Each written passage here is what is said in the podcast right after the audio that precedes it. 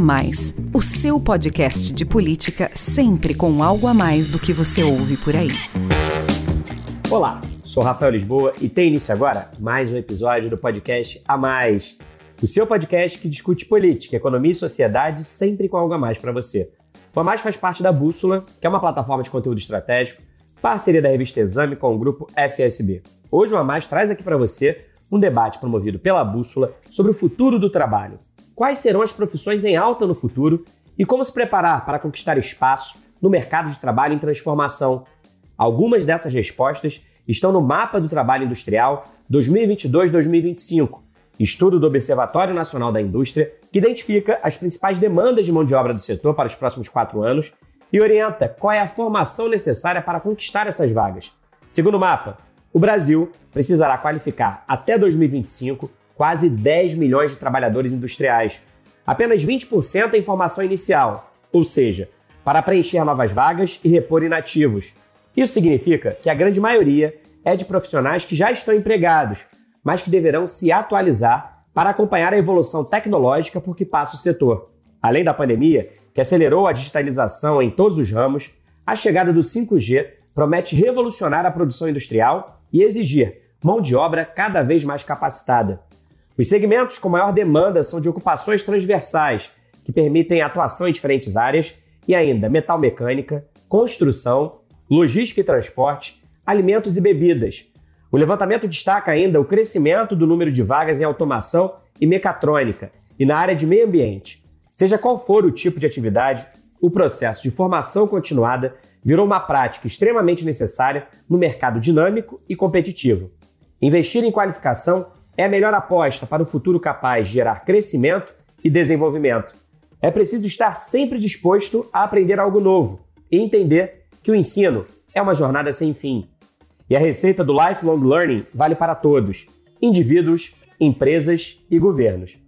Em uma hora de live no YouTube da Exame, debatemos os principais achados do Mapa do Trabalho Industrial 2022-2025, analisamos as oportunidades em aberto e apresentamos caminhos para capacitar o profissional do futuro. Me acompanharam no bate-papo Márcio Guerra, gerente executivo do Observatório Nacional da Indústria, Maria Helena Guimarães de Castro, presidente do Conselho Nacional de Educação, e Gilberto Peralta, presidente da Airbus Brasil e líder do Grupo de Trabalho de Educação Profissional e Tecnológica da Mobilização Empresarial pela Inovação, MEI. Vamos ouvir.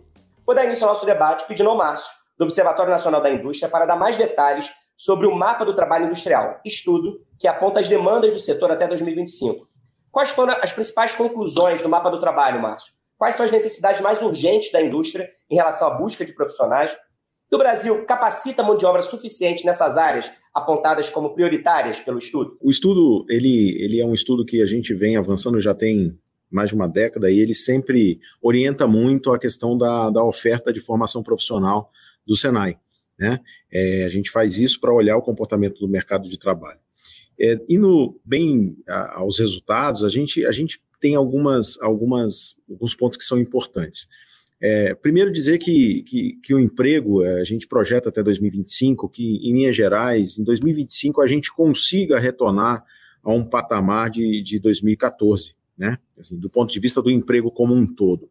Então a gente teve um retrocesso por conta de diversas situações, economia e, e é também a questão da Covid, e a gente vê essa recuperação, mas a gente vai estar lá em 2014. E, e o, o, e o outro ponto que, que eu considero relevante é, é, é a, o comportamento. A gente separa o mapa do trabalho, a gente faz é, simulações que, que, partem de uma expectativa de crescimento da economia e, e, rebatem no mercado de trabalho, e depois a gente vem num processo de desagregação desse, desse efeito sobre os setores industriais, sobre os setores da economia, mas em específico setores industriais, e também as, as ocupações. Então a gente vê que, que tem algumas coisas interessantes. A gente sabe que o mercado de trabalho brasileiro ele depende, ele, ele gera emprego, quase que 80% do, dos empregos que vêm sendo gerados, eles são ainda de baixa intensidade tecnológica, ou seja, de baixa qualificação, e isso reflete um pouco uh, o estado da arte e da estrutura produtiva brasileira ainda. Mas o, o que é interessante nesse, nesse resultado é que a taxa de crescimento da demanda em profissões de nível técnico e superior cresce a uma taxa maior. Então, assim, se por um lado a gente tem uma questão estrutural, né, uma, uma certa estabilidade na, nesse nível de qualificação da demanda, é, a gente começa a ver movimentos impulsionados aí para que essa estrutura mude. Isso vai depender de diversas é, questões, ou seja, a indústria ela tem uma demanda que precisa evoluir do ponto de vista de tecnologia, inovação, as transformações da indústria 4.0, né? E, e, isso passa pelos dois componentes que você comentou. Né? O primeiro é o, é, aprendizagem ao longo da vida, ou seja, a gente precisa olhar, se a gente está falando em qualificação, produtividade, competitividade, a gente tem que olhar a formação dos novos, e é isso que a gente está olhando, ou seja, ver essa tendência de valorização do conhecimento dos profissionais de nível técnico superior, muito embora eles representem é, uma dimensão é, menos representativa ainda, mas essa tendência parece começar a se, se caminhar para um, um, uma mudança, e os profissionais que já estão no mercado de trabalho. Então, é crucial que para esse processo de competitividade, inovação, destravar a agenda de inovação também é um componente importante, que os profissionais que já se encontram no mercado de trabalho estejam atentos, é uma responsabilidade do conjunto, né, do Estado, a empresa faz o seu papel e o profissional também é, precisa olhar com esses olhos para se desenvolver e, e para os desafios do que, que nós estamos, dessa, dessa nova dimensão de tecnologia, é, de tudo que as tendências estão apontando, de Big Data, é, de 5G, de novas tecnologias que vão a, a entrar na nossa vida, esses profissionais precisam se, se requalificar. Então, eu acho que é, o Brasil carece muito de informação, existe uma simetria muito grande no nosso país sob o ponto de vista da necessidade e, e também de como essa, essa necessidade é interpretada pela sociedade, e, e, esse é um papel de todos nós, né, de, de Estado, a indústria,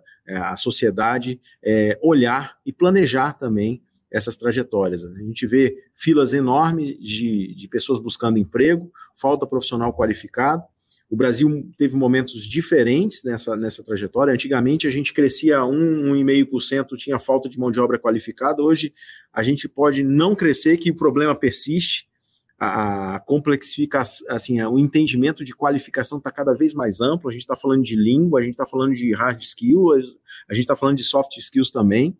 Então a qualificação começa a ter é, tem esse conceito muito maior, né? Mas o fato é que hoje, mesmo crescendo pouco, a gente tem dificuldade, as empresas têm padecido muito na busca de, de profissionais nesses campos. Então, é, o principal resultado, além de apontar as prioridades do ponto de vista de áreas de conhecimento e ocupações, é, é dizer que, parece que é, a gente tem é, uma mudança nessa demanda, embora o sonho do bacharelado ainda seja uma realidade dentro das sociedades, não só no Brasil, mas no mundo também. Então vamos olhar para a educação técnica, que é a porta de entrada mais rápida para o mercado de trabalho. Obrigado, Márcio. Como você falou aí, existe essa simetria, né? Filas enormes de pessoas procurando alguma ocupação e, ao mesmo tempo, as empresas lamentando aí a falta de profissionais qualificados. E acho que o dado que você falou aí e que me parece o mais importante nessa reforma estrutural que pode haver em relação à mão de obra brasileira é que a taxa de crescimento da demanda por profissionais de nível técnico superior tem aumentado num ritmo muito grande. E isso vai fazer com que os empregos gerados sejam empregos de alta intensidade tecnológica, de maior qualificação. Isso é importante porque isso faz a diferença aí na produtividade, na competitividade da indústria nacional e do país, né? E eu quero falar então agora com a professora Maria Helena. Professora, o mapa do trabalho, ele aponta que para atender as necessidades da indústria, o país precisará qualificar até 2025 quase 10 milhões de trabalhadores. O Márcio reforçou aqui que muitas vezes a oferta de formação no Brasil não condiz com as necessidades do mercado. Daí a gente vê essa contradição entre filas de desempregados e, ao mesmo tempo, empresas querendo mão de obra qualificada. Como presidente do Conselho Nacional de Educação, quais são, na sua avaliação, os maiores desafios na formação dos brasileiros e sua preparação para o mercado de trabalho? 10 milhões de brasileiros e brasileiras que precisam de requalificação ah, obviamente, para que isso se concretize, seria necessário ter uma política pública, como o Márcio ah, destacou aqui. Quer dizer, isso é dever do Estado e da sociedade. Seria importante ter uma política pública que definisse parcerias entre o setor público e o setor privado para garantir essa requalificação profissional até 2025 desses 10 milhões de trabalhadores industriais. Agora, Além disso, nós temos um problema maior, que é qual qualificação, né? De, de qual qualificação nós estamos falando, né? O próprio Márcio destacou que agora o que, que as empresas precisam? Precisam de mão de obra altamente qualificada, com competências digitais que os, os estudantes normalmente saem do ensino médio sem possuir, né? E muitas vezes até do ensino superior sem ter ah, o mínimo domínio de competências digitais necessárias para enfrentar as mudanças no mundo do trabalho. Então, eu vejo assim: quer dizer, nós estamos, em primeiro lugar, diante de uma prioridade zero, que é preparar os alunos que estão no ensino médio saindo do ensino médio. Nós sabemos que os alunos que estão no ensino médio brasileiros do Brasil, todo ano, ele está formando 2 milhões de jovens, né? Em geral, jovens entre 18 e 20 anos que estão concluindo o ensino médio. Bom, esses jovens, desses jovens, 20% vão para o ensino superior. E os 80%, para onde eles vão? Essa é, é a questão. Quer dizer, nesse ano de 2022, nós já teremos mais 2 milhões de jovens saindo e apenas 20%, 21% é o limite máximo que nós vimos nos dados do INEP e do IBGE, que vão para o ensino superior tem 80% que sai do ensino médio e vai para o mundo do trabalho. E o que fazer com esses jovens, né? Esses jovens, eles precisam ter, quer dizer, eu acho que aí é muito importante que a escola ofereça a possibilidade do itinerário técnico profissional, que a, a reforma do novo ensino médio oferece essa possibilidade. Eu tenho discutido, inclusive, com a CNI, com o Senai, as possibilidades de itinerários formativos na área do ensino médio, né? O novo ensino médio ele permite que o aluno tenha uma formação geral básica que é igual para todos e tenha um itinerário que é flexível, vai depender das necessidades e das demandas locais, regionais. No entanto, tem algumas competências que eu acredito que são gerais, né? É o caso das competências digitais, é o caso de conhecimento de uma língua estrangeira, é o caso do domínio do desenvolvimento das soft skills, da capacidade de trabalhar em conjunto, de conviver, de trabalhar em equipe, de ter empatia, de ter abertura para o novo, né? E junto com isso, ter também os conhecimentos básicos das competências cognitivas, básicas em leitura, escrita, matemática e assim por diante. Então, tem uma parte que depende da melhoria da qualidade do ensino médio e tem outra parte de formação técnica profissional que, na minha visão, precisa ser enormemente incentivada pelo governo e pela sociedade, mostrando para o jovem que é ele ganha, na verdade, é, é bom para o jovem, né?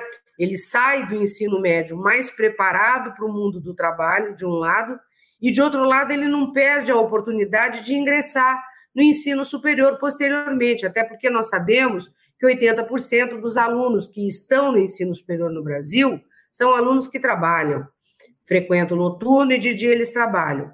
Então, eu acho que tem aí um problema que os governos nem o governo federal, nem os governos estaduais estão enfrentando devidamente e que tem a ver com o futuro, futuro imediato do Brasil, né? Para o Brasil ser mais produtivo e oferecer uma vida melhor para todos os brasileiros e brasileiras. É assim que eu penso, né? É complicado o negócio, digamos. Obrigado, professora. A senhora trouxe aí um, um número muito impressionante, né? Todos os anos, o Brasil forma 2 milhões de jovens, aproximadamente, no ensino médio, e apenas 20% deles vão para as universidades. O que acontece com os outros? Né? Daí a importância dessa reformulação aí, desse novo ensino médio, que acaba focando também nos itinerários formativos, pensando um pouco a preparação do jovem para o mercado de trabalho, mas, e a gente vai tratar disso também aqui na live, dar destaque ao ensino técnico profissionalizante, porque é sempre uma alternativa à universidade, mas não são coisas excludentes. É, o jovem pode fazer primeiro o ensino técnico, se qualificar, se preparar para o mercado de trabalho e depois complementar com o ensino superior. E agora eu quero conversar então com o Gilberto, porque o Gilberto é uma das lideranças da mobilização empresarial pela inovação. Gilberto, quais são hoje as maiores necessidades das empresas em termos de formação profissional? Como é que você analisa o mapeamento aí trazido pelo Observatório Nacional da Indústria, pelo mapa do trabalho nos próximos anos? Você considera que é possível qualificar quase 10 milhões de trabalhadores até 2025 para atender as demandas do setor industrial? É uma tarefa árdua essa e hércule, para dizer, vai ser um negócio grande. Eu acho que a análise do Márcio e da professora Maria Helena são impecáveis, mas eu sou um pouquinho mais pessimista do que o Márcio trouxe, porque ele está falando de indústria 4.0, a indústria 4.0 já está acabando. Nós estamos falando de indústria 5.0.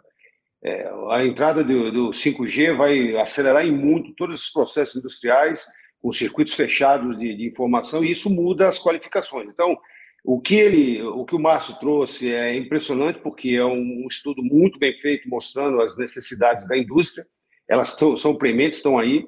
E eu acho que a análise da professora, ótima, mostrando que a gente ensina pouca, é, pouca é, ensino técnico. Quando você olha os números brasileiros, lá na CNI o pessoal me diz, em 2019, tem os números de 2019, só 9% dos estudantes terminaram o curso técnico. Ah. Quer dizer, é, é, isso é, é, muito triste quando você compara o Brasil com o resto do mundo. Vamos lá olhar a OCDE, por exemplo. A média da OCDE é 38%. Mas se você pega países que são excelência, Finlândia é 70%. Se você olhar a América do Sul aqui, você vai encontrar que o Chile e a Colômbia formam mais de 20% do, ensino médio. Mas o mais triste desse negócio para nós da indústria, e aí o, Márcio tem esse mapa e, e, e sabe ver isso é, muito claramente o trabalho que ele fez, é que só 16% desses 9% se formam em, em, alguma atividade que interessa a nós na indústria. Então, eu não estou querendo desmerecer nenhuma das outras atividades, mas a indústria precisa de formar pessoal de, com capacidade de digitalização. Eu acho que falar um idioma só já é já é passado. A gente que tem mais dois idiomas, a Airbus no, no Brasil produz helicóptero. Na nossa fábrica em Itajubá, lá, lá as pessoas falam dois idiomas, além do português. Falam francês falam inglês. Quer dizer, é, é, é outra é, melhoria. Então, quando você olha é, é, isso aqui, dá uma tristeza muito grande, porque aqui não é só, a professora mostra essa análise, não é só melhorar a qualificação de quem está sendo da escola. Nós estamos numa, numa, numa, num momento da nossa indústria que o, o salto que está sendo dado aqui ele não é, é, é aritmético, é um salto geométrico. Nós estamos saindo de. A indústria passou 40, 50 anos melhorando máquina e ferramenta. Hoje, não tem mais máquina e ferramenta, são robôs, é, é, outra coisa, é outra tecnologia. A pessoa que era torneiro mecânico não se requalifica tão facilmente. Então, nós temos uma. Tá, por isso que eu digo, eu sou um pouco pessimista em relação a isso que está sendo dito, porque nós temos que, que dar oportunidade essas, esses jovens estão saindo do, do, ensino médio, mas nós temos que olhar para as pessoas que estão já no, no mercado de trabalho e dar qualificação para essas pessoas requalificarem. Porque o torno mecânico acabou, agora é máquina de, de CNC, ele tem que saber é, operar isso. E essa é agora, mas o cinco, a, a, a tecnologia 5, a indústria 5.0, vai ser outra coisa. Então, é, nós estamos é, perdidos um pouco nesse sentido. Eu acho que isso traz um custo para a indústria violento, porque a indústria tem que, é obrigada a suprir isso. Então, hoje em dia, e eu vou falar do meu setor, não posso falar de todos os setores, setor egoísta. Para você formar um mecânico de, de, de, de helicóptero, um mecânico de avião, se toma 10 anos para ter uma pessoa com qualificação, quando na realidade isso não deveria demorar mais de dois, três anos, porque essa pessoa viria do ensino médio com uma qualificação de alto nível, não especificamente aquilo que você precisa, mas você daria a especificação final, burilava o final, já viria preparado. Hoje essa pessoa vem completamente é, grosso, não tem, não tem capacidade. E isso deixa, deixa a indústria numa situação ruim aqui no Brasil.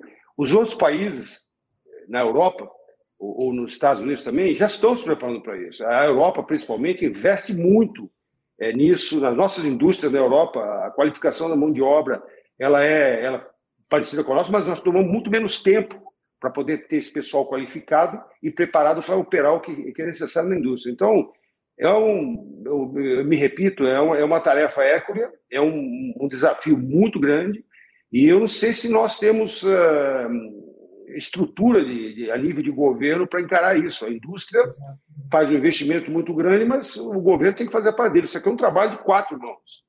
É a indústria dizendo que precisa, o Márcio tem esse trabalho mostrando, e o governo se adaptando rapidamente. A outra coisa que eu queria falar, nós temos escolas de excelência, de formação de, de, técnica. Quando você olha o Brasil, o Senai, por exemplo, existe há 70 anos. Ele é, ele é baseado no, no, Instituto Alemão de Formação Técnica. Eles, eles, são benchmark. É o maior do hemisfério sul de formação. Então, eles têm capacidade. Você olha aqui em São Paulo, por exemplo, você tem as escolas Paula Souza aqui, são, são extremamente eficientes, de altíssimo nível. Só que todo mundo que se forma na, na, na escola Paula Souza vai para a universidade. Ela é tão boa que o cara, a pessoa que sai da, da formação da escola da, da, Paula Souza entra na universidade. O que nós temos que fazer? Nós temos que fazer Paula Souza para todo mundo.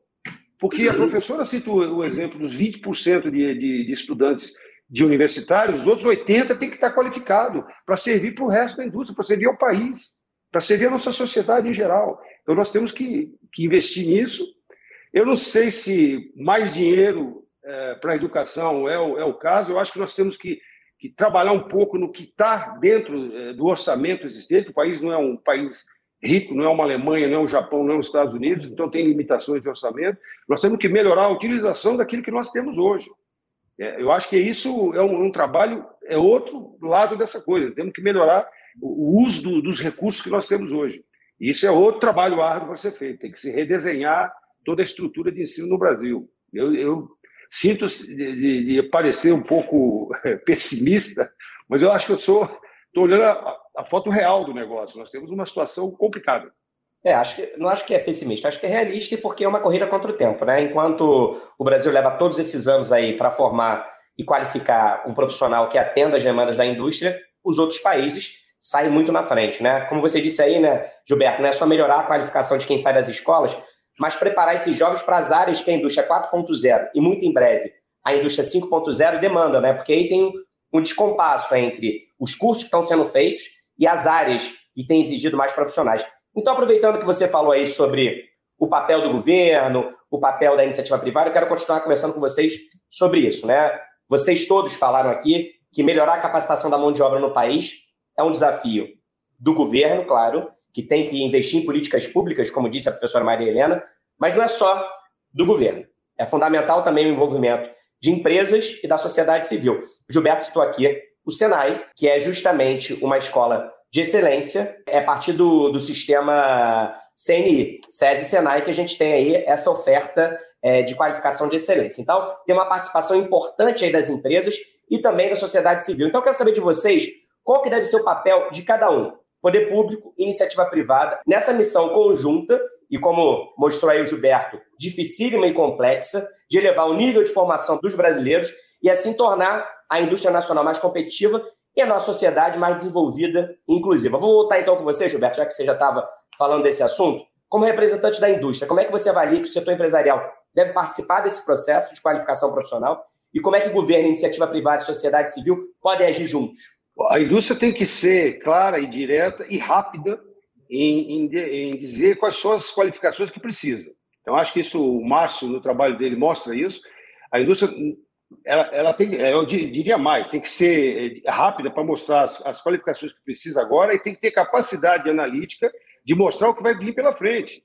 Porque as profissões estão mudando e a rapidez desse processo é muito grande.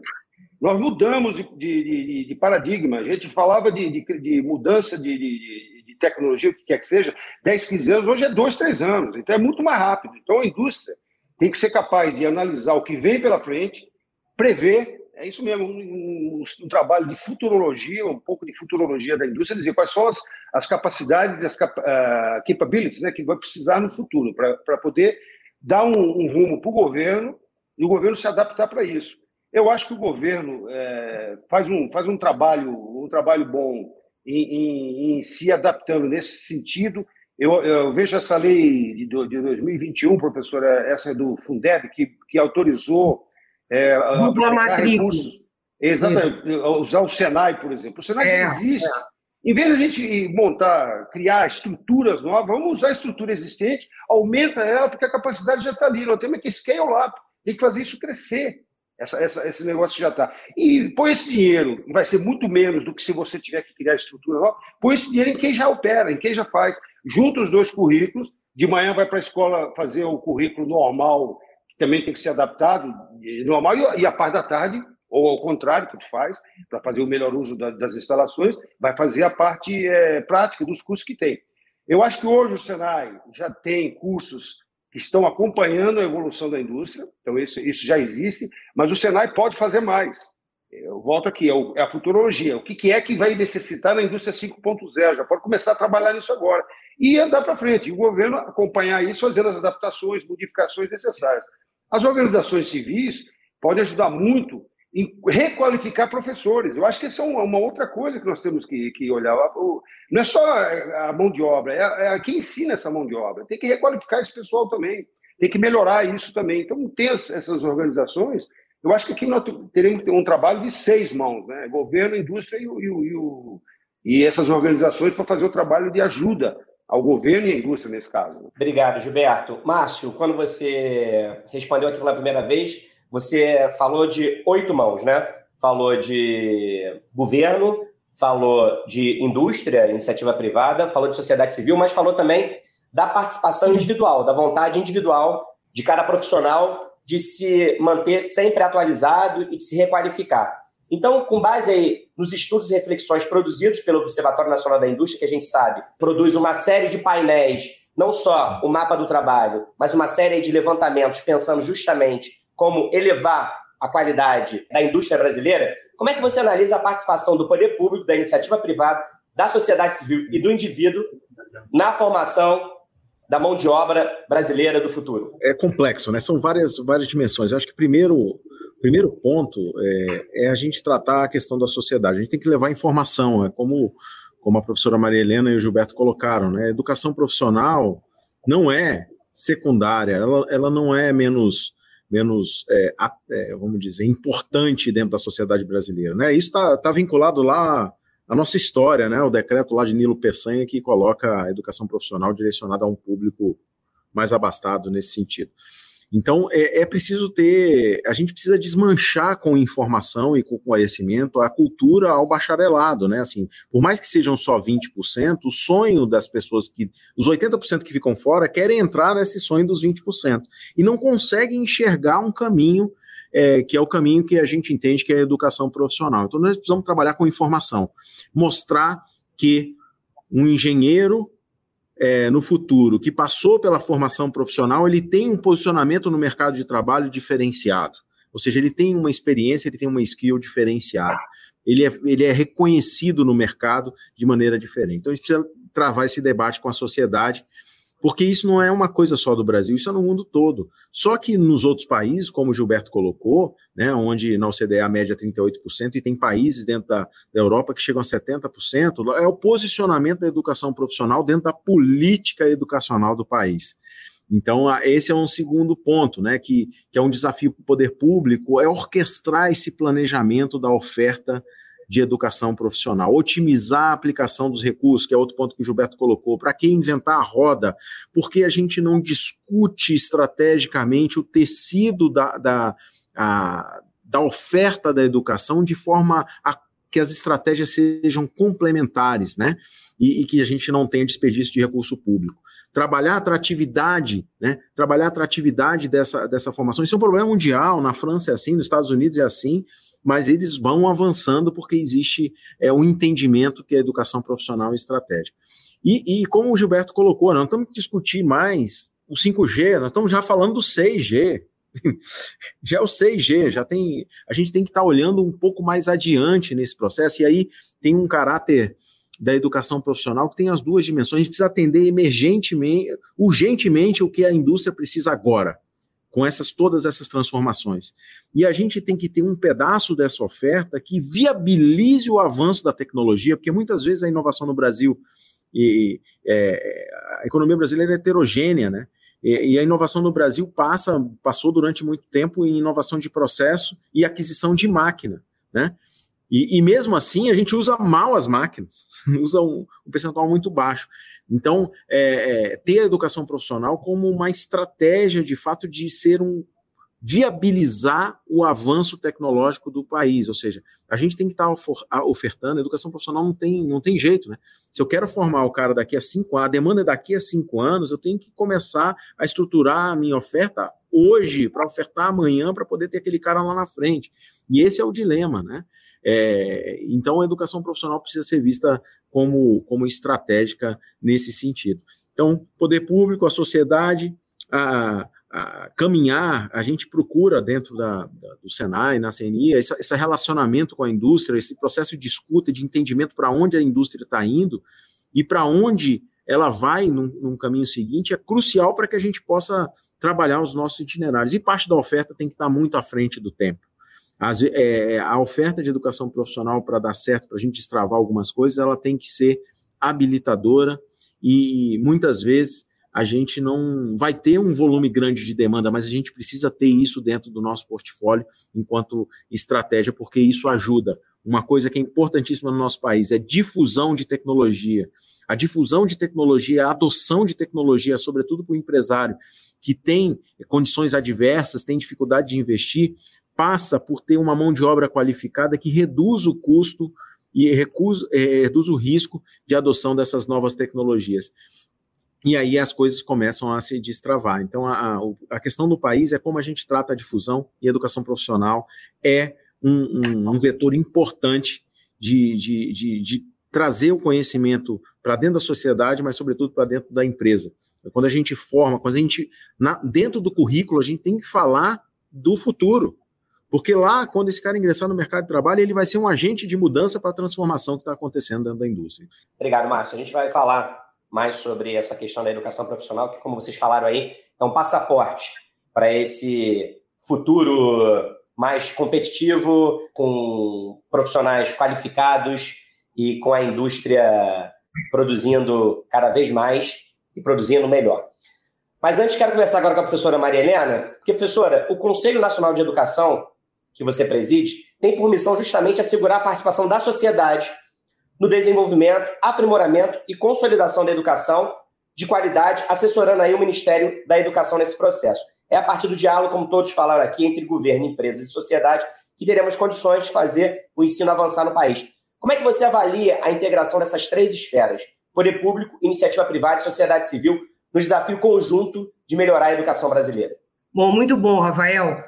Veja, nós temos discutido a integração com o CNI Senai, com a iniciativa privada, com o Ministério da Educação, na área do ensino técnico profissional, temos até uma comissão específica para isso. Aprovamos em 2018 as novas diretrizes de ensino técnico profissional, inclusive o Rafael Luquezzi, que é o, o diretor-geral lá do Senai, ele estava no Conselho Nacional de Educação, como membro do Conselho Nacional de Educação, foi o relator das diretrizes. Fizemos inúmeras audiências públicas com o setor privado, com as representações diferenciadas do setor privado, e, finalmente, em 2019, concluímos todo o trabalho de atualização dessas diretrizes curriculares mais focadas no futuro, nas mudanças do mundo do trabalho, a indústria 4.G, 5.G, como falaram aí,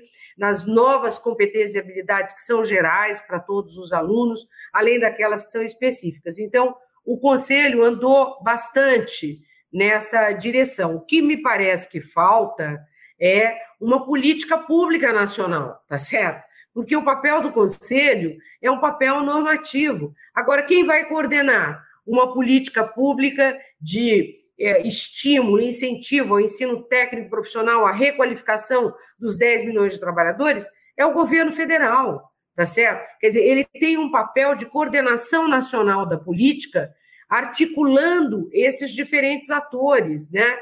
Agora, tem um ponto importante. Nós temos feito um trabalho muito bom, um diálogo bom com a Secretaria de Ensino Técnico Profissional lá do Ministério da Educação, Inclusive, estamos agora, vamos aprovar ah, amanhã ou depois, não sei, está na nossa pauta dessa semana, eu estou aqui, estou em Brasília, na reunião do Conselho Nacional de Educação, aprovar o aproveitamento de estudos. O que, que é isso? É um trabalho feito junto com a, a, Secretaria de Ensino Técnico Profissional, que é muito importante para o Senai, para a Paula Souza, para os institutos técnicos federais, inclusive no sentido que tanto o Márcio como o Gilberto destacaram, que é o seguinte: se o aluno faz, por exemplo, um curso técnico de microeletrônica, vamos supor, ah, concomitante ao ensino médio, né, no novo ensino médio, itinerário formativo,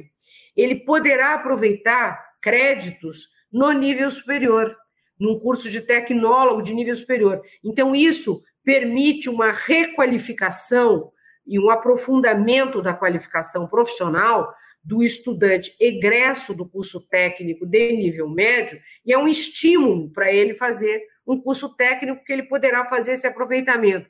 Isso é já é adotado em vários países, a Finlândia, por exemplo, adota isso. O Gilberto falou aqui da Finlândia. A Finlândia, 70% dos alunos fazem curso técnico. Na Austrália, 62%. Na Itália, 60%. Na Alemanha, 45%. Enfim, é, aqui o Brasil ele tem uma questão cultural contra o ensino técnico profissional. É como se todo mundo quisesse ser bacharel, e ninguém é bacharel no mundo inteiro, tá certo? Essa é que é a verdade. Você tem uma cultura bacharelesca, herdada ainda do século XIX, que está completamente atrasada, essa cultura bacharelesca. Até porque é, é, hoje nós vemos a média de evasão do ensino superior brasileiro 54%. Nos cursos de AD de nível superior, a evasão é 62%.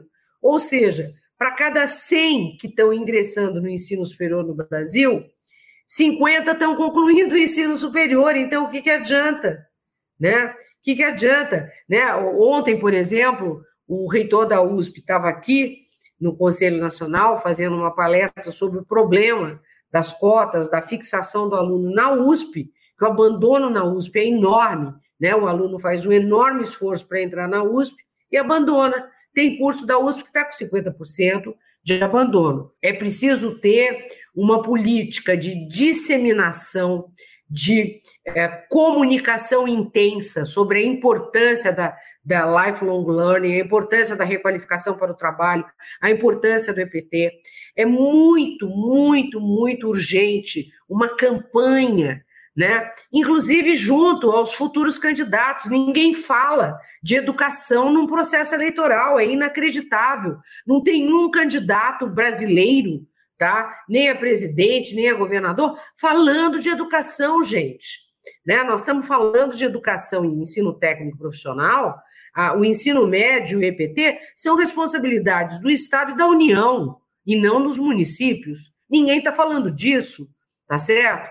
Então eu fico impressionada de ver como a educação não entrou na agenda da sociedade brasileira. Ninguém entendeu que sem educação, sem melhor qualificação, sem preparação para as mudanças no mundo do trabalho, o Brasil vai ficar mais para trás do que já está. É impressionante né? Então eu fico muito triste, porque eu falei, eu já estou na reta final da minha vida profissional. Sempre fui muito produtiva. Eu sou tipo Jô Soares, eu não tenho medo da morte. Eu tenho medo de não ser produtiva, tá certo? E eu estou com 76 anos, trabalho, trabalho, trabalho, e me preocupo porque eu vejo que a educação evoluiu pouco e agora parece que não é prioridade na agenda, e sem educação não tem futuro. Então, eu creio que a indústria deve ajudar a fazer uma grande campanha nacional, o setor privado, eu concordo totalmente com o Gilberto, o terceiro setor já está fazendo um trabalho importantíssimo de qualificação dos professores, aí você tem Instituto Unibanco, né? tenho o Itaú Educação e Trabalho, tem o Unibanco, tem o Movimento pela Base, tem a Itaú Social, enfim, Natura, você tem Fundação Lehman, tem várias organizações do terceiro setor, eu colaboro muito em lives e tal, né?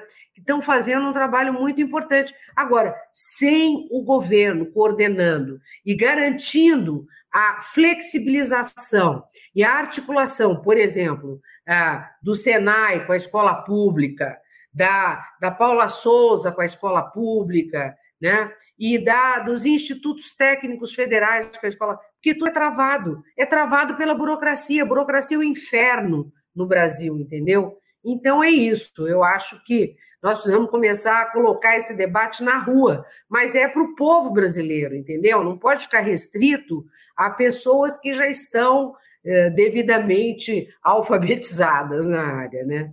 Professora Maria Helena, como você disse aí, o debate agora é eleitoral, né? A gente tem eleições agora em outubro, e é fundamental que os candidatos, sejam os candidatos à presidência, aos governos estaduais e mesmo parlamentares, aos, sim, ao Congresso, né, e às assembleias legislativas, muito se fala de combate à fome, de combate à pobreza, de geração de empregos, mas a educação está na base disso tudo, né? Quando a gente pensa nesse debate econômico, se não houver a educação como base, a gente vai ter muita dificuldade de ter esse passaporte aí para o desenvolvimento e para a geração de emprego e renda. E aí, eu achei muito interessante que você falou dessa cultura bacharelística que a gente tem no Brasil, que é quase, existe quase um, um preconceito, uma discriminação em relação ao ensino técnico profissionalizante. E eu quero então pegar essa parte final do nosso debate para poder esclarecer o público sobre as diferenças e as vantagens dos dois ensinos, né? Porque aqui no Brasil valoriza-se muito o ingresso nas universidades, mas se dá muito pouca importância à educação profissional, diferentemente do que acontece em outros países, como vocês falaram aqui na Europa, por exemplo. Na maioria dos países, mais da metade dos jovens cursa as duas modalidades, educação básica e educação técnica ao mesmo tempo. No cenário brasileiro, não sei se foi o Márcio que falou, o Gilberto, esse índice não chega a 10%, é 9%, e ainda assim. É, 10% é, quando, agora. Quando se olha essa porcentagem ainda, é uma porcentagem, só uma parte desses jovens que cursaram o ensino técnico profissionalizante acabaram se dedicando às áreas prioritárias hoje da indústria, que tem demanda aí de profissionais. Você falou, né, professora, que a expectativa é que com a entrada em vigor do novo ensino médio começou a valer agora, este ano, com os itinerários formativos, de preferência do estudante, valorização da formação profissional, pode ser que o ensino técnico ganhe mais destaque. Mas eu queria, então, que vocês fizessem o seguinte, por favor, nessa minha última pergunta para vocês. A gente tem um público aqui que está assistindo, que é um público diversificado, tem jovens, tem pais de jovens que querem que o filho, claro, faça faculdade, mas eu gostaria que vocês explicassem as vantagens do ensino profissionalizante e que um ensino não é excludente do outro, são ensinos complementares. E se for levada a cabo aí essa iniciativa de vocês, do Conselho Nacional de Educação, né, professora Maria Helena, de aproveitar os créditos para a universidade, quer dizer, é, você faz um curso técnico e depois você aproveita esses créditos no curso superior quando você for fazer no futuro, isso é mais um estímulo. Sabendo também, como disse aí o Gilberto e como disse o Márcio, que hoje tem muitas vagas disponíveis na indústria que necessita aí de mão de obra qualificada e mão de obra de nível técnico profissionalizante. Então, vou começar por você, professora Maria Helena. Quais as vantagens do ensino profissionalizante, as diferenças para o ensino superior e por que ambos são importantes?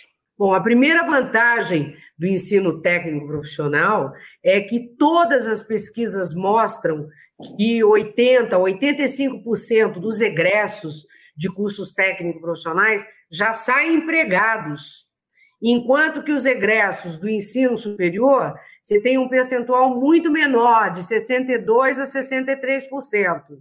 Quando nós comparamos também o, a remuneração, o salário, nós vemos que a diferença do ensino superior, é, quem é o egresso do ensino superior, que consegue o emprego, tem um salário maior. Mas, para mim, o que é mais importante é que o ensino técnico, ele, na verdade, ele prepara o jovem, ele consegue trabalhar o seu projeto de vida, consegue fazer com que o jovem entenda para que, que serve o que ele está aprendendo e, principalmente, para que ele saiba que, ao sair do ensino médio, esse jovem estará preparado para sua inserção no mundo do trabalho, sem excluir o seu desenvolvimento profissional futuro. Então, eu, eu sou tão favorável ao ensino técnico profissional que, inclusive, uma filha minha fez ensino técnico, né? É, porque eu acho que é importante, entendeu? Ela queria fazer e eu sou totalmente favorável. Né? Então, assim, eu acho que é, é, o ensino técnico, gente, é uma maneira do jovem, inclusive, perceber como é que ele pode se inserir no mundo do trabalho, ele enxerga finalidade pelo que ele está fazendo, entendeu? Agora, claro que para isso, a escola de ensino médio ela tem que se abrir às parcerias com as escolas de ensino técnico profissional, que elas têm um outro ethos, né? Uma escola do Senai, por exemplo, da Paula Souza, o Instituto Técnico Federal, é, ela foi preparada para aquilo. Então, precisa ampliar, precisa ampliar, precisa ofertar mais, mais vaga, né? Tem que ter várias maneiras aí de conjugar os esforços dos dois lados. E a escola de ensino médio também ela precisa se esforçar para oferecer um inglês bom para o aluno, conceitos básicos de matemática, leitura escrita em língua portuguesa, né? saber trabalhar em equipe, saber desenvolver um projeto, saber pensar cientificamente. Enfim, eu vejo que o novo ensino médio, ele permite isso. Vamos ver se nós vamos implementar direito. Vai depender muito dos nossos candidatos, do governo federal e dos governos estaduais e das escolas, né, que já estão fazendo um grande esforço. Agora eu quero te ouvir, Gilberto. Você aí como empresário, executivo, como é que você vê essa questão do ensino profissionalizante, técnico, ensino superior? Como é que você pode esclarecer as dúvidas para quem ainda pensa, ah, mas será que começo no ingresso no ensino técnico, mas eu queria fazer uma faculdade? Como é que você vê os benefícios do ensino técnico profissionalizante? Eu acho que não tenho muito para adicionar aqui o que já foi falado pela professora Maria Helena e o próprio Márcio nós temos essa cultura do bacharelado no Brasil, acho que isso é uma, uma, uma herança que nós temos da nossa, da nossa formação cultural. Ela, ela não é boa, eu acho que isso é triste. Eu, eu pego Uber de vez em quando, já peguei vários Uber com advogado sentado ao volante, quer dizer, ele gastou um dinheiro danado para fazer a faculdade e não conseguiu se empregar como advogado. Então, o número, o número é exagerado, mas está faltando técnico de, de programador de linguagem de máquina, está faltando técnico é, de, de, operação de, de, máquinas especiais está faltando. Porque esses caras ganham muito mais que um advogado de início de carreira que consiga um emprego. Então, eu estou citando advogado, mas não é só advogado. Tem vários universitários que estão trabalhando na, na, na profissão errada, ou seja, a falta de, de incentivo para o curso técnico faz com que isso aconteça. Eu quero fazer um comentário em cima, é, em cima de, um, de um ponto que o Márcio trouxe, importante, que é a, a, o, quarto, o quarto par de mãos, né, que são as pessoas. Se nós tivermos uma oferta de escolas boas, e aqui eu vou citar normalmente outra vez, Cefete, Paula Souza, a nível nacional para 100% da, da, das pessoas, essas pessoas vão entrar nesse negócio e vão fazer, porque essas escolas são exemplos, são boas. O que nós não temos é isso. Então, eu acho que essa filosofia de bacharelismo muda um pouco. Se tiver escola de ensino médio para todo mundo, de boa qualidade, de altíssima formação, e se adaptando às condições da indústria. Então, a indústria eh, lidera e mostra onde é o caminho para esse negócio. E as escolas têm que aparecer. Eu acho que esse problema, Márcio, das pessoas não, gostarem, morre, porque a escola é boa, todo mundo vai querer fazer a escola e tudo mais, entendeu? É, eu acho que a outra importância que tem, Rafael, você citou, e eu citei também no início, dos 9%, 10% que a professora me corrigiu, não são mais 9%, são 10%, desses 10% de, que fazem ensino profissionalizante, só 16% desses 10, né, ou seja, 1,6% do total, que faz alguma, alguma atividade que interessa à indústria. Eu volto a insistir, não estou desmerecendo nenhum dos outros. Né? Tem, nós precisamos de pessoal técnico de agronomia, nós precisamos de pessoal técnico em restaurante, nós precisamos desse pessoal todo. Eu estou falando da indústria porque é onde eu represento, onde eu trabalho. Então, só 1,6% desse pessoal faz alguma coisa que interessa para a indústria. Nós temos que subir isso para 40%, 30%. A indústria é, tem que fazer a parte dela, tem que ser ativa, proativa nisso, para dizer para o governo o que, é que precisa. E eu vou me repetir outra vez: tem que ter um pouco de futurologia, porque a, a tecnologia está mudando muito e rapidamente. Então, a, a indústria tem que ser capaz de dizer: o técnico que eu vou precisar daqui a 10 anos, e o Márcio falou muito bem, daqui a 5 anos eu tenho que estar começando a formar ele hoje. Eu tenho que dizer o que, que é que eu vou precisar daqui a 5 anos. Pode não ser o que está hoje aqui. Eu, não vai ter. É um estudo da McKinsey para citar o nome, que diz que das profissões conhecidas, 70% vão deixar de existir nos próximos 10 anos. É isso. Nós temos que, nós temos que saber o que é que nós vamos pôr lá na frente. Eu acho que a indústria tem uma ideia disso. Eu acho que o trabalho que o Márcio fez mostra isso. A indústria tem uma ideia disso, tem que melhorar, evidentemente, tem que se aprimorar mais nisso, tem que oferecer mais e, e, e dar ajuda que tem que ser dada. Mesmo porque não é uma ajuda para o governo, é uma autoajuda, que quando você tem o governo fazendo a coisa certa, nós não vamos ter que gastar na indústria o treinamento que deveria vir do, do, do, do aluno que sai do, do, ensino profissional. Então, aqui é, um, é uma, uma, uma rua de duas vias, né? é bom para os dois, é bom para a indústria, é bom para o governo, que dá uma maior é, densidade social, que dá um, um norte social para os estudantes que estão saindo para a sociedade. Entendeu? Eu acho que é, é bom para os dois, para o Estado e para as indústrias também. É um jogo de ganha-ganha. Márcio, agora, para a gente encerrar aqui, quero ouvir também, você falou em todas as suas respostas sobre o como o ensino profissionalizante ele é estratégico, quando a gente pensa aí o futuro. né, pensando nas políticas públicas, a partir das análises que vocês fazem aí, o mapa do trabalho industrial, você falou da importância da formação técnica. Eu queria então que, além de que você disse, né, para sensibilizar governo, sociedade, eu queria então que você sensibilizasse o espectador, a nossa audiência aqui, o porquê que quem está nos assistindo, que é jovem, deveria olhar com mais carinho para o ensino técnico profissionalizante e os pais também, entendendo que o ensino superior e o ensino técnico não são excludentes. Maravilha. Eu vou só complementar aqui um ponto que o Gilberto trouxe, que esse estudo da McKinsey fala também que 80% das profissões que vão existir não existem hoje ainda, né? Que aí é, é, é pior ainda. Então, assim, é, é, eu acho que não só, sabe, Rafael, é, o jovem que está nos ouvindo, porque a gente já virou a curvinha da transição demográfica, né?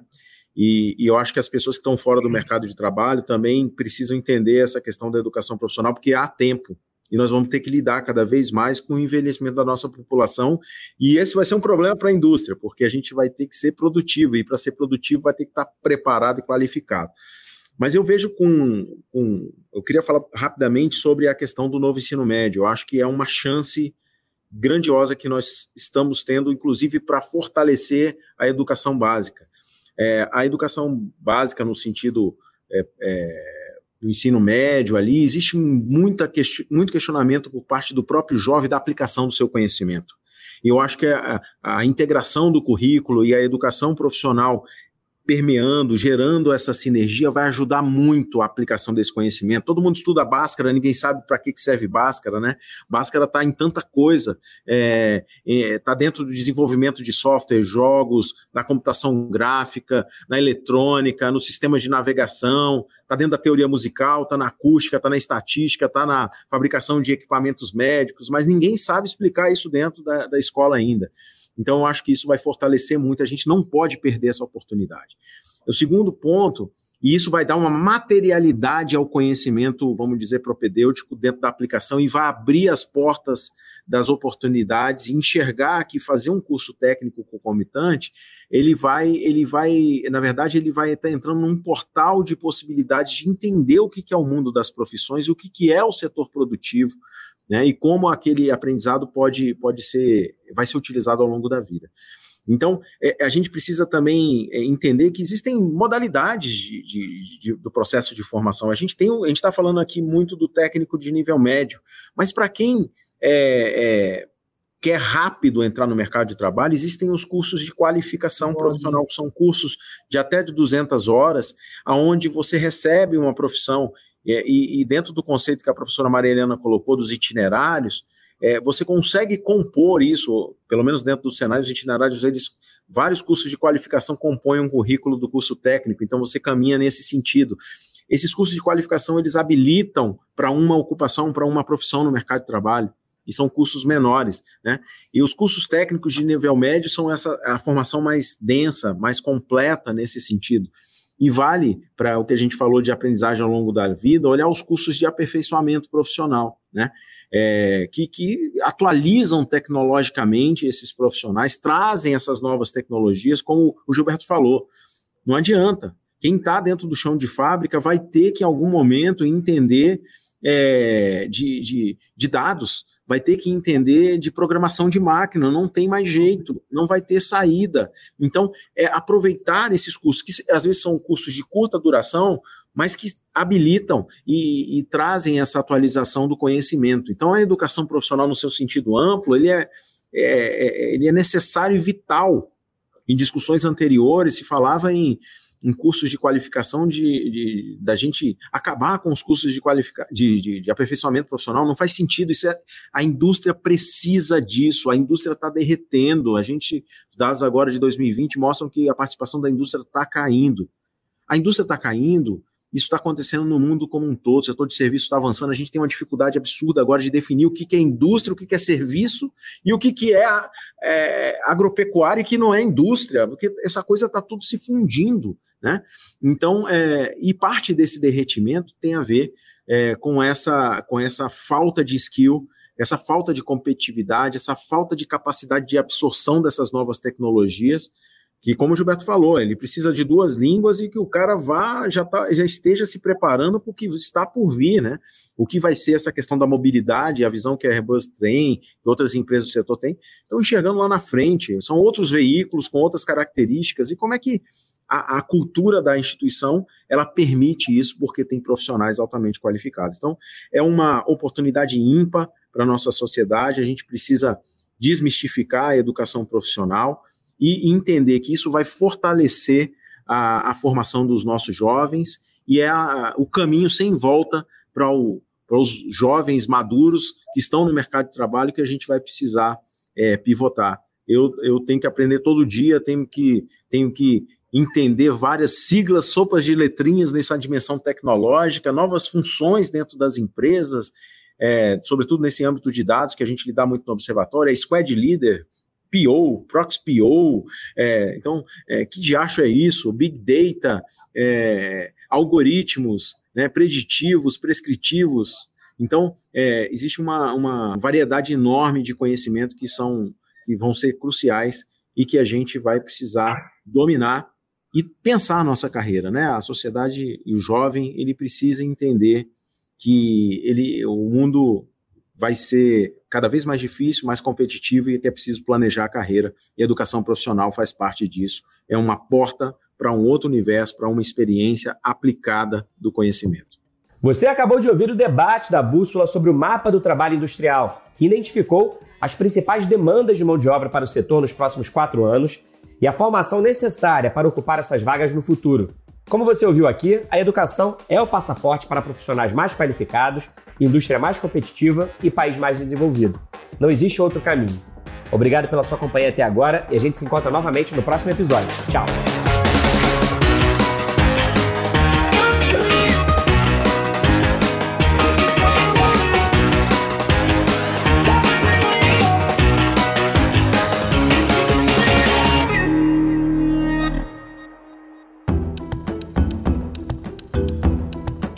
Na edição Guilherme Baldi, este podcast faz parte da plataforma Bússola, um produto do grupo FSB.